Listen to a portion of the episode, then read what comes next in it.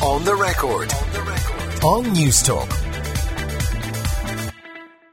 A very good morning. It's Sunday, the 9th of December. This is Newstalk's on the record with me, Susan Keogh, with you until one o'clock this afternoon. If you want to contact the pro- programme, you can send us a text 53106 at a cost of 30 cent.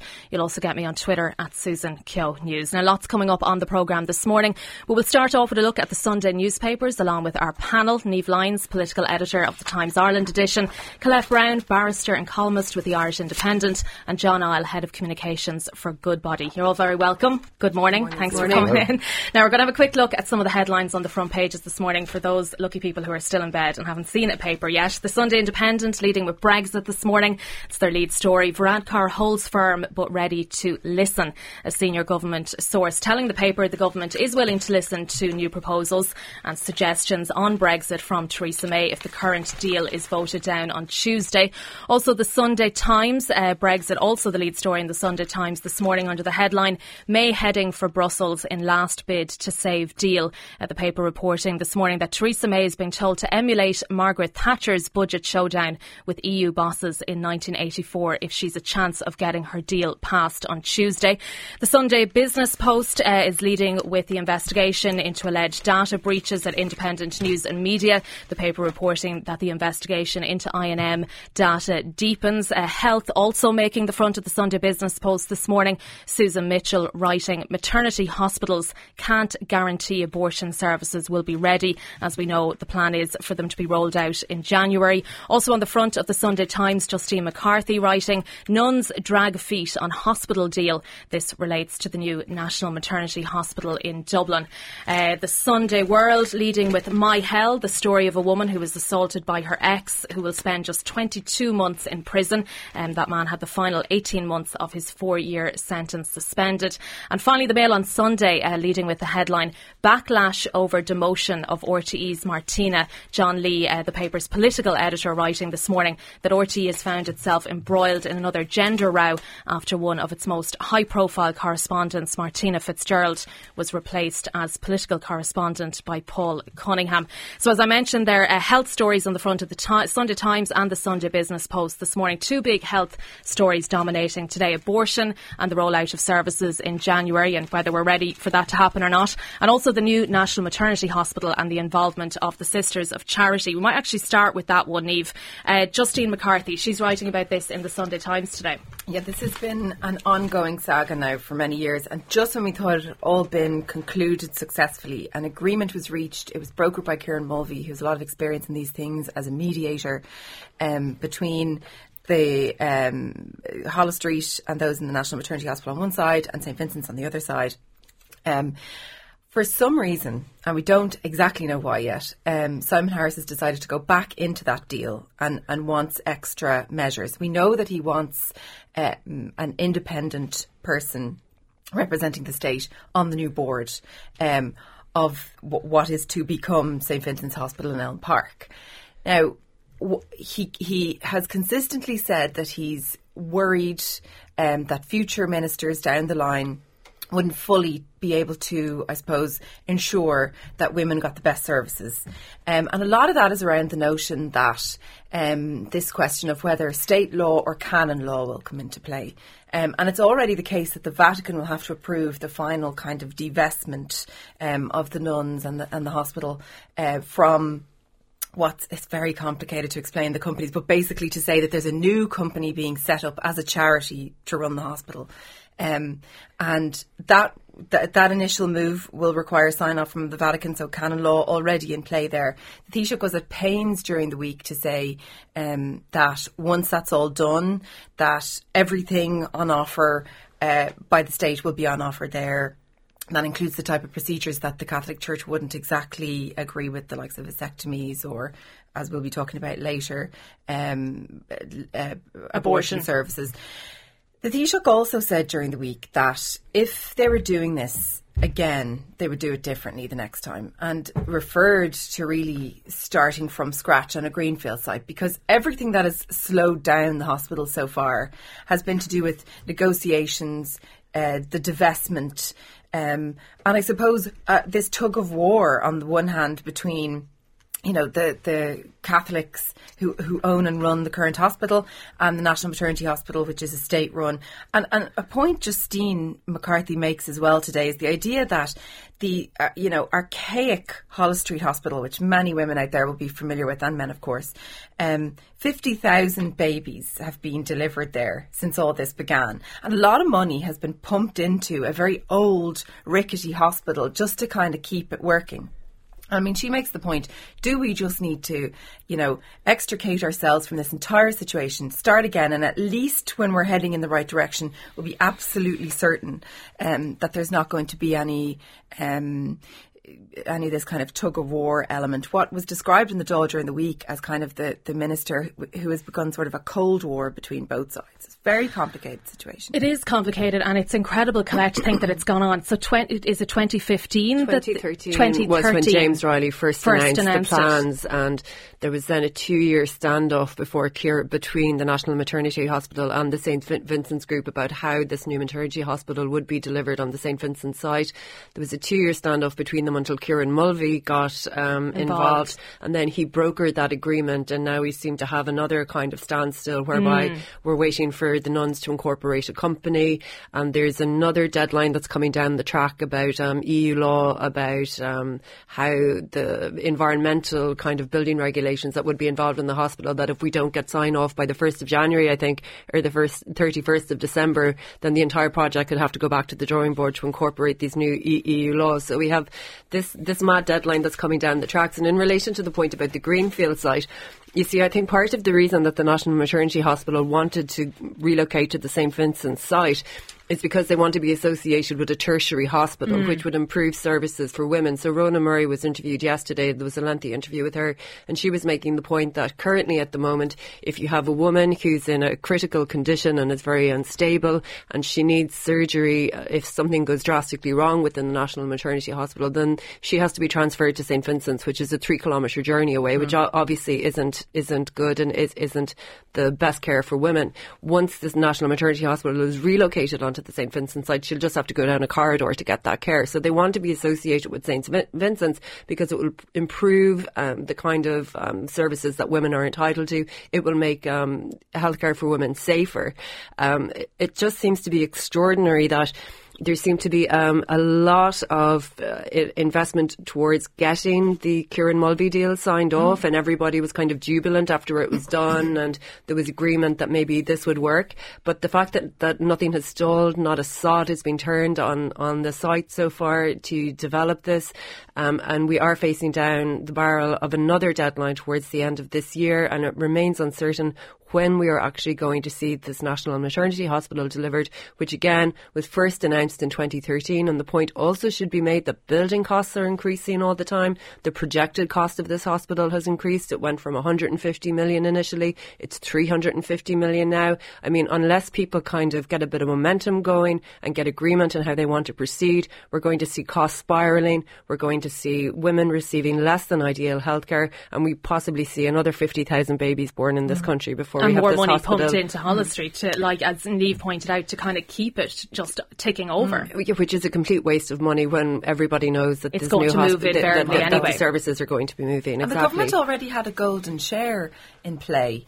so I'd really love to, to get to the bottom of what the minister's issue was here. Perhaps there's a sense because I, I listened to Rhona Mahony yesterday saying, look, people are scaremongering that are writing about this. And I, I kind of feel like saying, well, did you think, or, or, or did, did Holles Street think that perhaps they would just get to the point where the hospital is built and then they kind of muddle through once they, you know, establish the hospital? And, and I suppose maybe they they would be convincing enough uh, during board meetings that, that things would work themselves out. I mean, that's actually not a way to go about mm. establishing a hospital from scratch. John, let me bring you in on this. Um, another point that Justine McCarthy makes is that the Religious Sisters of Charity have made no contact with the Archbishop of Dublin about relinquishing their ownership um, of St Vincent's Hospital to facilitate the new hospital. And this is something I don't know if anybody saw Colm O'Gorman tweeting about last night.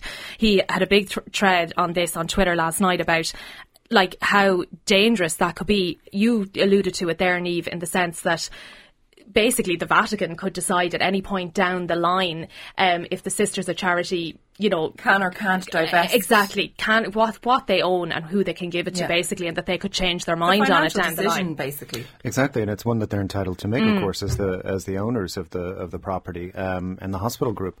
And, and, and I wonder if Simon Harris is pulling back or, or insisting now on this golden share because of a concern uh, about, let's say, interference or continued influence um, mm. f- from that side. But we're at a point now where the the state the state isn't in a position to control the entire process. The state is depending on cooperation from another side whose interests in some ways are antithetical, right? So this comes at a time where, where we've uh, passed the abortion referendum. We're expecting the introduction of uh, abortion services, which would which would um, uh, which would be in, involved in, in this hospital to to some extent.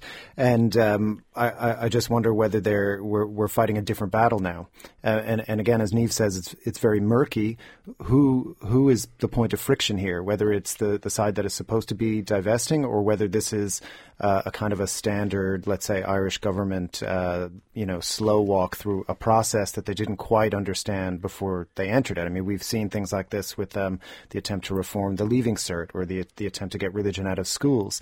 It always takes a lot longer, and um, we seem beholden to a lot of interests that maybe are beside the, the point, right? If, if the point is to have a functioning maternity hospital, why are we worrying so much about, let's say, the feelings and the interests of, of people who aren't actually interested in the same outcome as the government is? We'll move on to abortion because I want. There's a lot of coverage um, on abortion in all of the papers today as well. Um, I'll come back to you. Susan mm. Mitchell's writing in the in the Sunday Business Post today, and there has been a lot of talk. We know that abortion services are to be rolled out on the first of January, but I think the body of people who think that maybe that might not happen now seems to be growing. We're hearing a lot from doctors. We're hearing from midwives. We're hearing from um, the professors of different maternity hospitals. What kind of coverage is this getting in the papers today? It's, I suppose we're at a very interesting juncture because I was thinking to myself, if my boss came to me and said, here's something that you need to implement by the 1st of January, I'd kind of look at him and go, really? It's just, it's a couple of weeks before Christmas. this is all very sudden. Um, there has been an extremely long run into this whole process.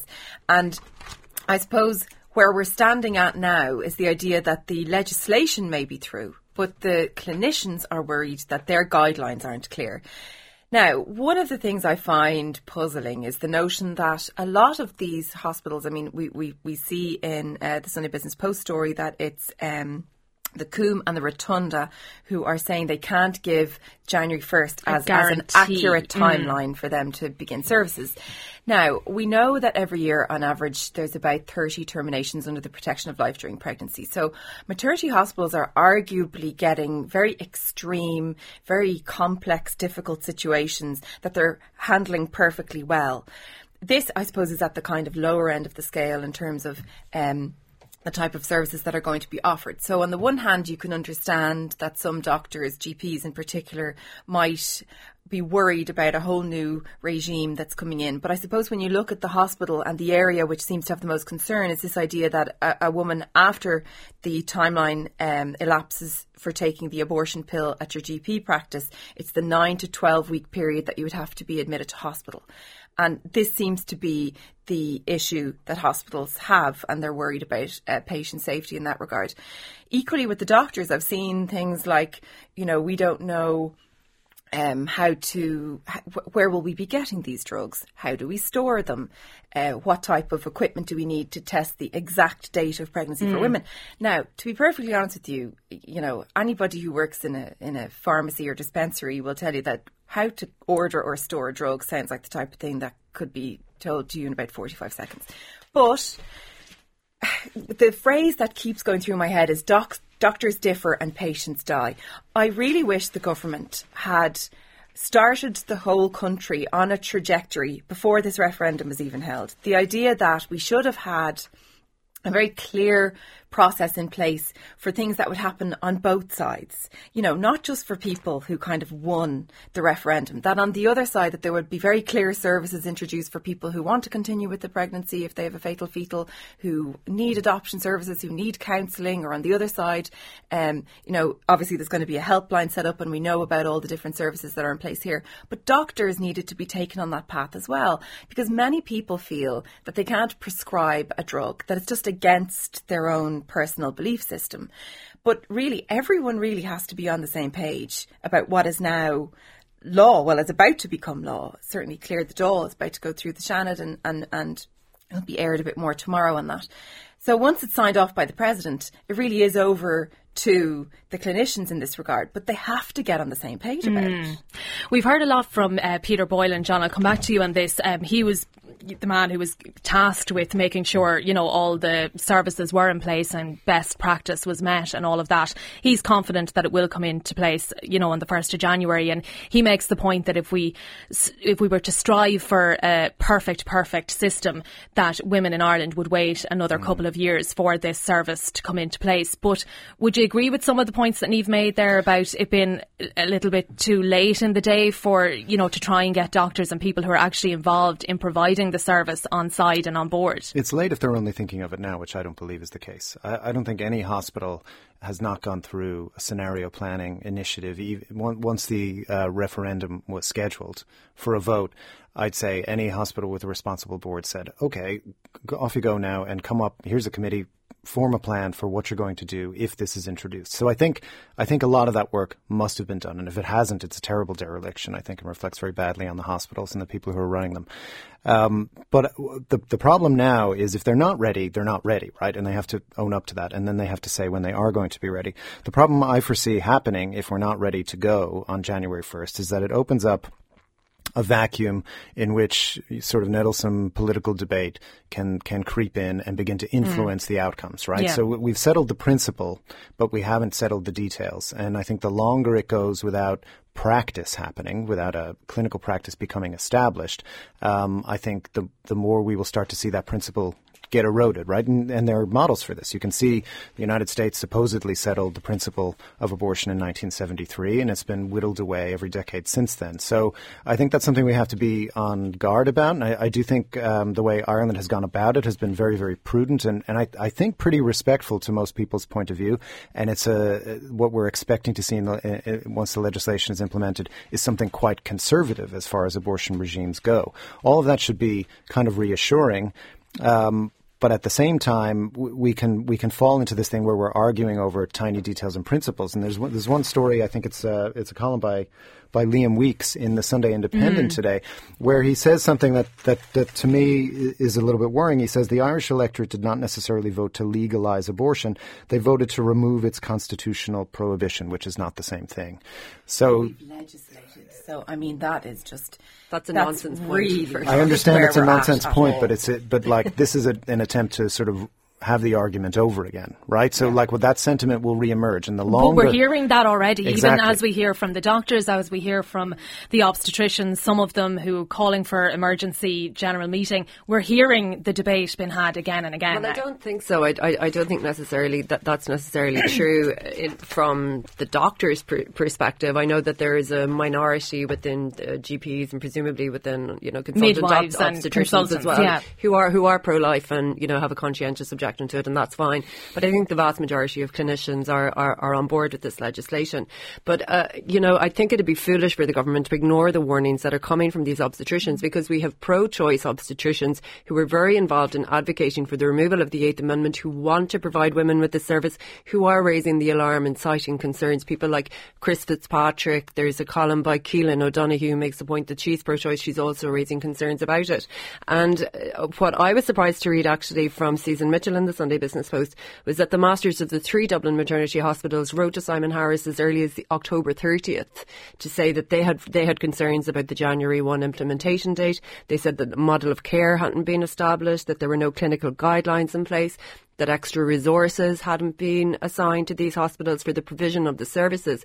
And I think in the abortion debate that we had in this country, the input from experts like obstetricians was very important in swaying the opinions of very many Absolutely, Irish, yeah, I, totally agree with that. I, I, Irish voters. And I think we can't just discount those people now because, I mean, when you think about it, the legislation hasn't even been enacted yet. Mm. I mean, it's going to be in the Seanad next week. So we have doctors and hospitals at the moment who are trying to provide for a service that currently, even though the uh, the amendment, the constitutional amendment has been repealed, abortion service uh, are, is still illegal and it won't be legal in this country until this legislation is enacted and we don't know when that's going to be. There's less than 20 days until January 1. So this is less than three weeks. We don't have legislation in place. We have no clinical guidelines for doctors, no extra resources. Now, it's true to say that the very vast majority of abortions in this country, when they do happen, it's going to be quite a simple procedure. I know some people won't like me saying that, but that's actually the truth. It's going to involve taking two pills. And it will and, happen in your G- your GP will give you and those your, your, your GP, and you'll, you'll be able to do it at home. Now, I think for doctors, the concern is between, as Niamh was saying, uh, between nine and 12 weeks. And if, because abortion is going to be legal, um, you know, up, up, to 12 weeks, if there's a concern about the gestational age of the, mm-hmm. of the fetus. And if someone comes in and they're just before the 12 weeks and we have this three day period within which. Your cooling off time, yeah. Yeah. And, and, and if you go over the 12 weeks. And also, I don't think that we should forget that contained within this legislation is a provision that criminalises doctors if they don't strictly adhere to legislation that hasn't yet been enacted Now, if I was a clinician and I was trying to provide care, I would be extremely worried about the prospect of a 14 year mm. prison sentence mm. unless I was adhering to these very, very strict guidelines within the legislation. So, of course, doctors have concerns, particularly when there's a provision contained within the legislation that I say there's no legal basis to have this criminalisation period. I can't understand why it's contained within the legislation. There's no other healthcare provisions or healthcare service in which doctors are threatened with a 14 year mm. Prison sentence if if they, if, if they don't strictly adhere to the provisions within um with, with, within the legislation that authorises it. So I mean these the, the, these concerns I think are legitimate. There's something that the government has to address, and I think the January one, even though I'm very pro-choice myself, the January one deadline was a completely arbitrary date that the government has has come up with, and if it needs to be pushed out a bit to ensure that um, people can be confident that the healthcare provision is going to be safe, that women are going to be treated fairly, and that doctors don't have to worry about ending up in prison for 14 years. I don't think that's unreasonable. Yeah, because we've seen, I suppose, well, one of the things I would say is that in, in many hospitals, particularly in maternity hospitals, the expertise is all there. I mean, when you look at that 9 to 12 week window, that would be a very common window for women coming in miscarrying a baby. So, you know, it's not like this is kind of entirely new. I know the notion of abortion in this country um, is is kind of something people have had difficulty getting their minds around. But often a miscarriage would involve a D&C. And that's something that hospitals are already doing in those circumstances. Now, obviously, at that point, the fetus has died. In this point, that that is is there's a difference. But I mean, when you look at um, the the kind of debate that we've been having in the Dáil and the fact that there hasn't been a guillotine, the fact that this legislation has been allowed to be aired, you know, up until last week, I think even people saw politicians like Kate O'Connell getting extremely frustrated with what was coming from TDs who, as she described them, lost the argument and are kind of trying to rerun it. I think perhaps the minister um, was so eager maybe to get it through um, that perhaps that deadline was imposed to nearly make the Dáil do its business quicker. You know, and really what we've been left with now is is, is sort of frantic uh, discussion in the newspapers about whether doctors will be able to carry out these procedures or not. What John was saying about, you know, uh, you would hope, I'm sure, that the boards of management would sit around and, and set up committees or whatever. That is not my experience of the health service. I mean, my experience is they all look at each other, shrug their shoulders, and say, we'll have to wait for the legislation. We'll have to wait for the minister to come back to us. We'll have to wait for guidelines. You know, they're not particularly proactive in that regard. Okay, we're going to come on after the break to talk about Brexit because there's lots of coverage in the papers on Brexit as well. Our panel, Niamh Lyons, Colette Brown, and John Ihle, are staying with us. We'll be back in a moment. On the record. On, the record. on Newstalk. You're listening to On the Record here on Newstalk with me, Susan Keogh. Our panel has stayed with us, Niamh Lyons, Colette Brown and John Ihle. Now, as I said, lots of coverage in this morning's papers on Brexit, uh, which we'll get to in a moment. But the former UK Foreign Secretary Boris Johnson has just been on the Andrew Marr show on the BBC. We'll have a little listen now to some of their exchange on the Irish backstop. I think that the issue of how to solve the Irish border question was never properly taken so early on in the talks. What we should do now is remit it to the discussion on the free trade agreement, which can take place during the implementation period, right up to the end of 2020. And as for uh, whether or not it's possible for our EU friends and partners to accept the idea of a withdrawal agreement that doesn't include the backstop. Well, they've had listen two years to, listen and they've to, said no. Listen to, but they, they, it took them ages even to think of it. I mean, the, anyway, the idea was partly generated by us. If look at what Romano Prodi, the former EU Commission president, had to say yesterday. He said that if the House of Commons votes down this deal, which I earnestly hope that we do, then the EU will, of course, negotiate. And yes. to be frank, it's not their number one issue at the he, moment. I mean, he, he, and, I think, and I think, and I think he's a very important uh, voice, Romano Prodi, and a very, very influential, no. influential figure. And I think that they will uh, look at the, the the ups and downs. They will say, what is the risk here. The risk is of, of no deal. Nobody on either side of the channel wants no deal. Uh, they will say, is it possible for us to this reword... very much crossed re- fingers. No, not at all. Is it possible for us to reword this uh, Northern Ireland Protocol, the 174 pages, so as to give the UK a unilateral exit mechanism? Yes, it is. And indeed, the UK drafted such proposals but then failed to table them.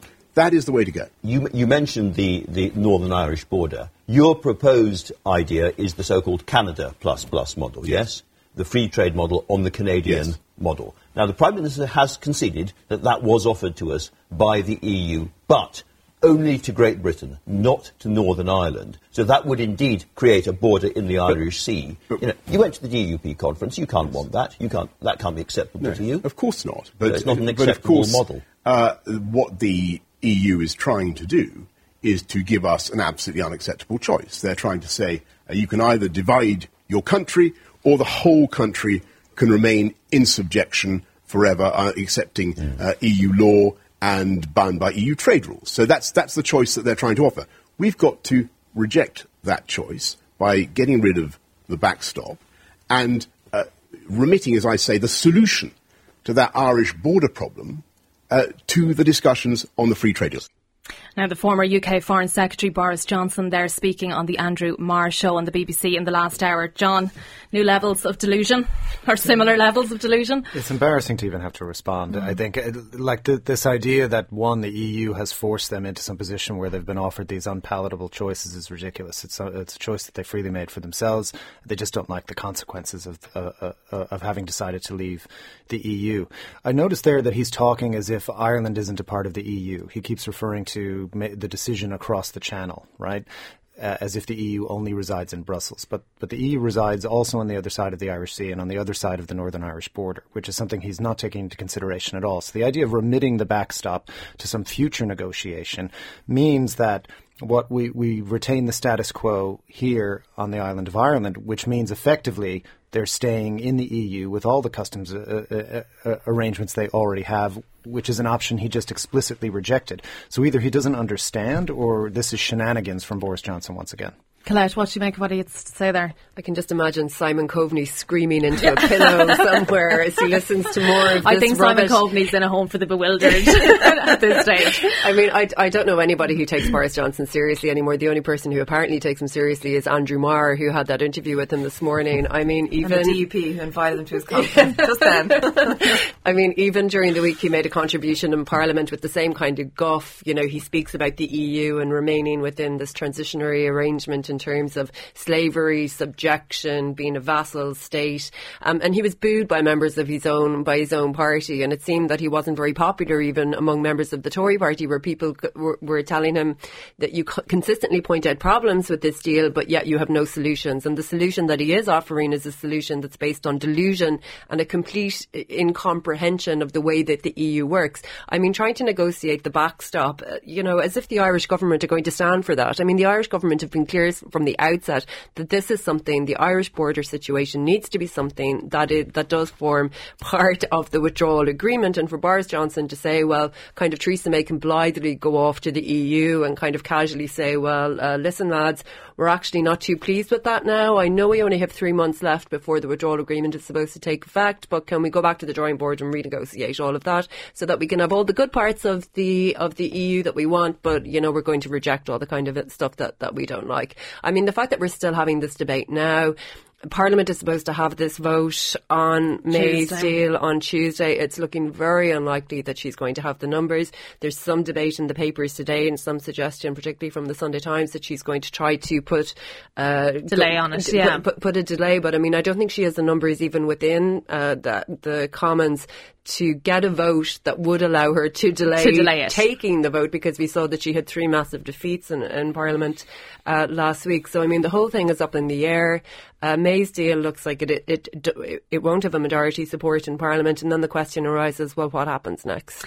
Niamh, there's some interesting pieces in the papers yeah. today because I suppose we're in that kind of vacuum where we don't, you know, at the minute we're just everybody is looking at a crystal ball to try and say what's going to happen. Obviously, it looks like she's going to be defeated, but how by how many? Will it be a colossal defeat? Mm. You know, is she? Is it? Will it be a smaller defeat? Would she try and go back to Barnier and try and negotiate? You know so at the minute, people don't know what's going to happen. I think people are reluctant to try and, you know, pin their colours to the mast. But there's a lot of analysis just in general yeah. in, in, the papers well, today about some of the different. That we still don't know the shape of Brexit. And we have reached, you know, the edge of the cliff now. We're staring out into the deep blue water. Like, the, the things I would bet my house on happening in the next few weeks are that deal will the, the, the meaningful vote will be defeated possibly into the hundreds. That absolutely no way will the EU reopen that withdrawal deal. I mean, the notion, I would say she would probably be able to get some um, reassurance in the political declaration that was agreed between her government and the EU. And perhaps inserted into that, you could have some kind of language around the backstop saying that, you know, we will endeavour to do our best to ensure that the backstop will never have to come into play. That would be the height of it. And I suppose we're also heading, thankfully, farther and farther away from um, a no deal Brexit. And that's because of what happened last week in Parliament with Dominic Grieve's amendment, a Tory politician. Um, enforced an issue about the Parliament having a say um, in what would happen if this vote is lost, so there'll be a 21 day period. Now, there is general agreement uh, on one thing across the House of Commons, and that's that there should not be a hard Brexit. It would be too difficult for everyone to take. In particular, Ireland, as we know, would be the biggest country to suffer, more so even than the UK. Um, but I, I suppose with Theresa May, you're wondering at this point whether, you know, the Downing Street apparently came out today and said that the vote will go ahead. But you're wondering whether or not in pushing that, she will lose face a little bit if she decides to postpone this vote. Um, but the optics of it um, going down are just really, really terrible. I mean, often I'm critical of the EU in these situations. I wonder whether the EU side could have given her a little bit more comfort, something else to play with. But if we're just going to constantly hear this refrain about Northern Ireland, which, you know, they seem to have such a difficult time coming to terms with the fact that for the moment, that is their own country. They are the people who they are supposed to feel this kinship with that they don't really know anything about. Mm. I mean, I think that's a real tragedy that it it has kind of exposed that. And that's also fed into something that Mary Lou McDonald was talking about again during the week, and we had a poll in the Times this week about a border poll. Most people now in the north are in favour of having a border poll, and a certain percentage of unionists would actually vote in favour of that. It's a low percentage. Um, and another interesting aspect of our poll during the week was the fact that uh, 26% of unionists don't feel that the DUP has acted correctly in how it's gone about things with Theresa May. That people up there are just so worried that, you know, essentially a game of chicken has been played with their economy. And they're losing. Absolutely, and, and and like you know, the thing with, during the week with Priti Patel, this idea of there's a lot of coverage on this and uh, shortages, and can we use this um, idea that it'll be tougher on Ireland to kind of force their hand a little bit? You know, obviously she's completely unaware. Um, you know, of the devastation and the 8 million people that died or emigrated, you know, just a century and a half ago.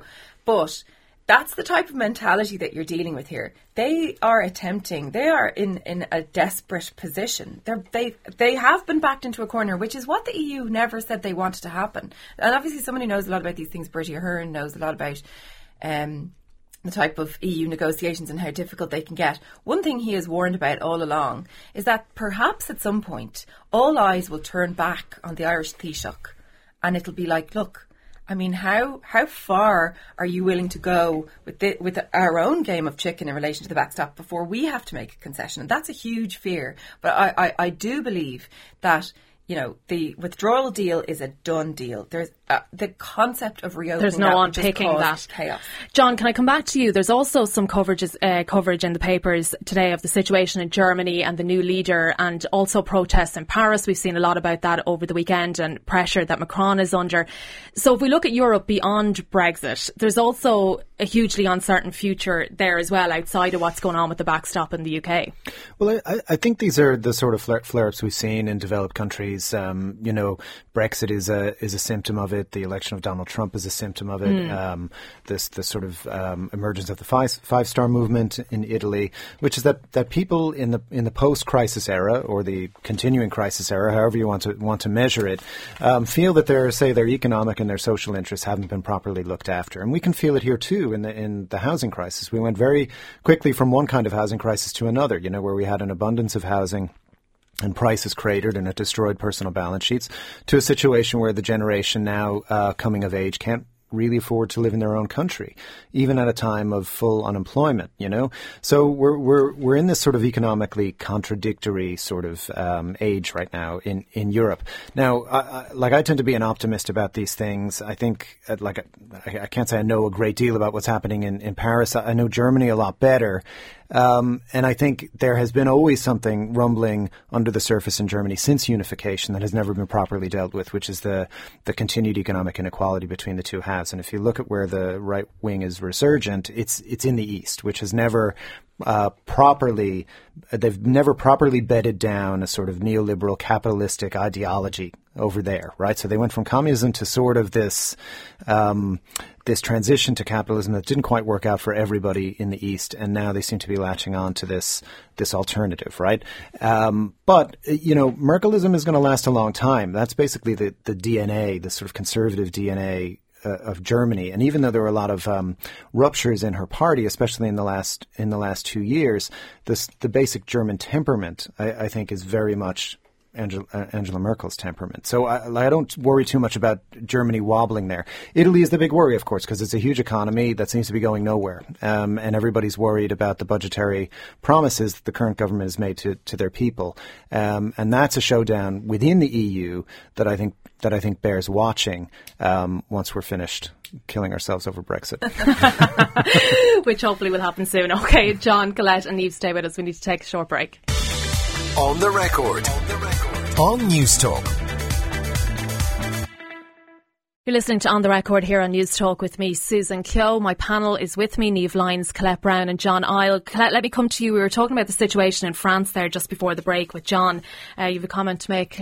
What's yeah, happening? I just think the, the makeup of the group is something that is kind of slightly concerning and slightly nebulous. I mean, we have all of these people who've congregated, but they're a disparate kind of grassroots movement. And there seems to be, as well as kind of uh, centrist members of the group, there's a far right and far left factions of the group. And I think that was exemplified yesterday when we had Katie Hopkins on the one hand tweeting her or tweeting mm. her support of the LFS, and also Owen Jones, who's like a left wing mm. commentator, yeah. also tweeting his support. And there was a poll in France that's out today that suggests that actually it's the far right kind of party in France that has uh, that gives the most support to these yellow vests. So Le Pen's uh, uh, supporters, 42% of them are in favour of the yellow vests, whereas Mélenchon, who'd be the you know the left wing kind of uh, politician in France, 20% of his members. So I think when we're looking at the vest movement, it's not a cohesive group. There are you know kind of fascist anti-immigrant members or very left-wing members of the group. I think it's notable as well that in France a couple of weeks ago there was a protest demanding action on climate change. 25,000 people took to the streets. Almost no media coverage of that. Yesterday we saw 8,000 people okay, yeah. on France, and there's huge, huge like, and yeah. not not only within France but internationally, huge coverage of this movement. And actually, the numbers coming out on the streets were quite small. Uh, the difference is that the level of kind of violence and the you know kind of burning buildings and trying to break into kind of posh parts of Paris because they some um, a minority of the protesters engaged in those kinds of tactics, then it got more media coverage than I think maybe necessarily it did deserve. And ostensibly, those protests begun um, as a, an anti-carbon tax kind of protest. And Macron has now already done a U-turn on those measures. Um, he was increasing the, t- the price of fuel, um, and there was also a separate increase on electricity. Um, that is something that government buildings will have to take note of. Um, I mean, we, we've never seen the type of protests on the streets of Ireland that we've seen on the mm. streets of Paris, but certainly let's recall the water charge yeah. protests. Now, huge difference between a charge or a utility that people will be asked to pay and a tax, which is basically something the revenue commissioners will look after. And if you don't pay it, frankly, it'll come out of your welfare. Your they'll make an attachment order onto your salary. However, the, the model being explored, and it looks like the one that's certainly holding favour with the government at the moment, is something that's already in operation in British Columbia. This carbon tax plus dividend model, which probably sounds crazy, but the idea where you would have a carbon tax and then people would basically get a check in the or an increase to a welfare payment um, or a tax credit um, to the exact amount that's paid. Um, it's quite a progressive tax because it means that you know the amount of money that goes back to people it's it's usually the lower users of carbon that benefit more um, but I, I, I think when we were talking earlier about abortion, certainly with carbon taxes, this is something that the Taoiseach will have to start really readying the ground on. The government are already trying to do that with the, the cross governmental plan that they have to have ready by the end of this year. But trying to get people used to the notion that we're going to be paying an extra tax and a big one before it is happens. going to be huge. Um, John, let me come back to you in relation to the markets. We saw uh, this making front page news in the latter part of last week as well. Uh, Chinese tremors having implications for all of our fortunes. Tell us, there's a good bit of coverage in the Sunday papers about this. Yes, quite a bit, and probably probably one of the best ones for for kind of an overview of where we're going is in the Sunday Business Post. Barry White kind of does a survey, you know, of market commentators, and um, uh, look, it's it's easy when uh, when politics, especially superpower politics, are wrapped up in what's happening in, in, the markets to feel like we're at some kind of a turning point. I'm not sure that that's true, but what we saw this week was a very enthusiastic stock market on Monday after the G20 meeting, where it looked like um, Xi Jinping and Donald Trump had come to some sort of an agreement to work out their differences over tariffs. That was until the very next day when Donald Trump decided to pull the rug out from under them and say, "Well, actually, no, we're going to send our toughest negotiator over there." and um, we're, we're not completely. I'm a tariff man, and I'm not giving up on this idea of tariffs. So there's a sort of a, a bait and switch going on there, which wobbled markets. And then we had the arrest in Canada at the United States behest of um, Meng Wanzhou, who is uh, the CFO of Huawei, one of the biggest tech companies uh, in, in in China, um, which looks like the United States sort of using a corporate officer as a bargaining chip in their trade negotiations. Now, it's important to remind everybody that the new tariffs, even if all of the tariffs that have been proposed are actually applied, we're still looking at under a trillion worth of global trade being affected when I think global trade or global GDP is something like 44 trillion, right? So it's a, it, it winds up that it's a, we're talking about a fraction here, but it's the signaling that's very important, right? So everybody is afraid at this particular juncture. One, uh, you know, have markets climbed past their peak? And are we past the peak? And what does that mean? Um, the bond markets seem to be saying that there's a recession possibly in the far off future. Nobody's really sure what to make of that yet, but maybe in 18 to 24 months we're facing a slowdown. On the whole, though, corporate earnings are very good. Growth, especially in the United States, is very strong. Europe is disappointing in terms of growth, but it always does. And our own domestic economy is actually quite good. There's a lot of very good economic news around. And even in China, although growth isn't going to be as big as uh, as, as it once was, the government there is looking at being quite accommodative in, in terms of the um, the spending that they can do on behalf of the economy. So the actual economic decisions that are being made around the world are pretty good and pretty sound, but we're at this sort of um, tense juncture where this uh, the, these sort of trade talks and these trade disputes are happening at a time when people are beginning to doubt the future of the market. The and moment. that's uh, Barry White's piece in exactly, the Sunday yeah. Business Post. Okay, to finish up, we want to talk about Fairy Tale of New York. Let me let me come to you on this. There's a good bit of coverage, commentary, and analysis on uh, this in the papers today. Yeah, to be honest, I don't really understand what the, all the fuss is about with this. I mean, if I, I, understand from the perspective of, of gay people that uh, faggot is a word that obviously would have been used would, would would be very hurtful. A lot of people, when they were growing up, they might have been called that in school. It has terrible connotations for them. We live in a more pluralistic and you know equality driven society. But I mean, just beep out the word.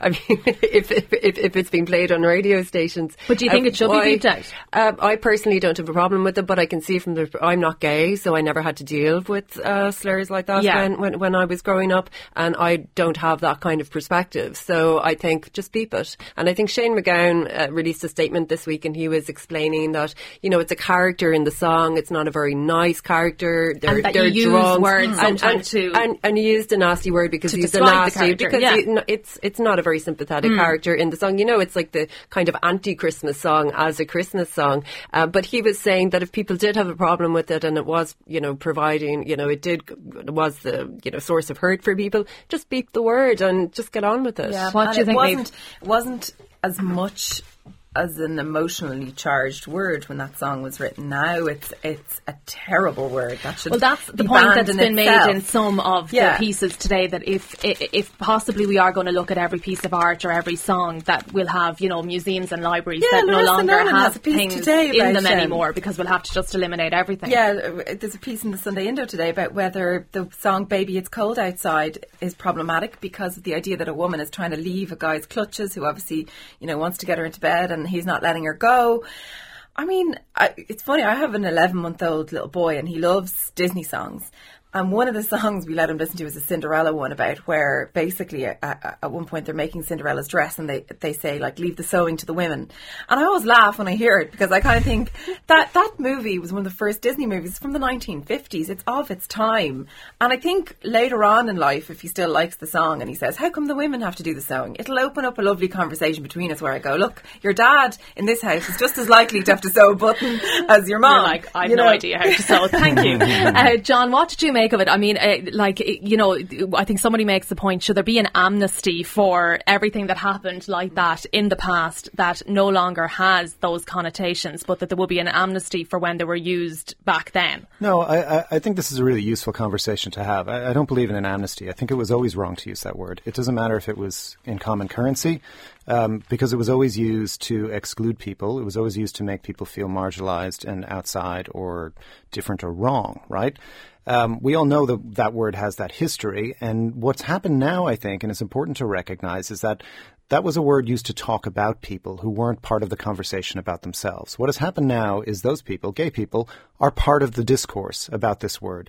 And some of them have piped up, or their allies have piped up and said, hang on a second, are we okay with this word? Are we still okay with it being part of our kind of our, our Christmas repertoire? And maybe we should talk about that. Now, we can come down on the side that, like, the merits of this as a piece of art and Shane MacGowan's explanation of th- this word's place in the song, mm. I think, mm. is a very good one, right? And, but you should have to make the argument that the merits of the art outweigh the pain people feel when they hear this word, right? I didn't grow up here, so I'd never heard that song until I moved here. And when I did hear it, I was I was knocked over. I couldn't believe there was a song on the radio that had that, that, word. word. Right, yeah. I, I, couldn't believe it. It was shocking to me, right? So, like, I come from a culture where the N word appears in a lot of music, but it gets bleeped out, right? right. You can listen to it at home and hear that word all you mm. want, just like anybody can listen to Fairy Tale of New York at home in their stereo and hear it how they want to, right? But let's not pretend that that word isn't damaging, isn't itself violence, violent, and, and that it often precedes violence that is inflicted on people who don't deserve it. So, like the, the word has a whole valence of meanings and feelings around it. And, and all this debate does for me is it brings that up into, into public discussion, right? And it's a public discussion we should have. What I can't stand, what I can't tolerate, is all the people who say, who dismiss that discussion and say it's not even worth having, that this is PC gone mad, etc., etc. It's not. It's basic decency. It's accepting that gay people have humanity, that they have feelings too, and that those feelings are worth respecting and they're worth taking into consideration um, with what we put on our airwaves and how we talk about each other. That's, to me, very simple and basic. Okay, we're going to have to leave it there because we've run out of time. Well Massive thanks to well said, well said John. I've learned something today. so have I. I can go home to bed now. Okay, my thanks to our panel, uh, Niamh Lyons, political editor with the Ireland edition of the Times, Colette Brown, barrister and columnist with the Irish Independent, and John Ihle, uh, mine of information, head of communications for Goodbody. Lots more to come in the next hour. On the record. On the record. On Newstalk.